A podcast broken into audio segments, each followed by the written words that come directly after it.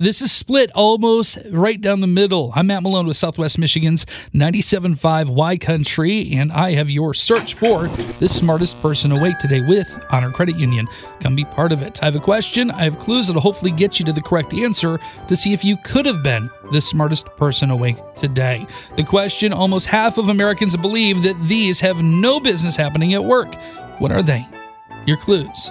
Can't help where it happens, especially when you're not looking for it. It could hinder your productivity. And if it doesn't work out, it could be pretty awkward at the next staff meeting. What is the answer? What is it?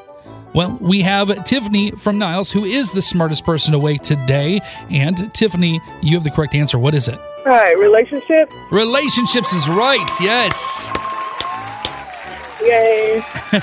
What's your opinion on relationships at work? A lot of relationships uh, make things more, I tell at work, complicated. Yeah, It'd be very complicated and make things weird if stuff won't work out right.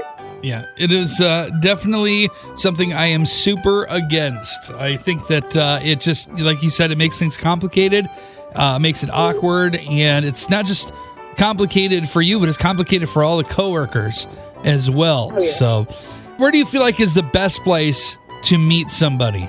Honestly, don't know. I actually met my husband at work. Did you really? well, this is perfect. But how long did you guys stay working together? I mean, was it something where one of you kind of moved on or what? No, he, uh, well, actually, we were there probably like a year and a half together. He was actually my boss. Been together for four years now, married for two. Okay. And then you are still working together? Yes, we're at another job working at the same place, a different department. So everything that we just said. oh, that is fantastic. Well, you know what?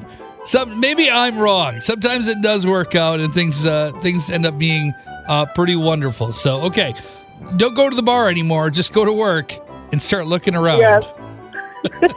Very few percent. Yeah, right. Well, Tiffany, you are the smartest person awake today. You gave us the correct answer and uh, uh, just proving your intelligence there and proving that you can beat the odds sometimes here. Yeah. So, Tiffany, you know what to do here. Hi, I'm Tiffany Landway, and I'm the smartest person awake. Yeehaw! Wake up with a Matt Malone morning show on Southwest Michigan's 97.5 Y Country.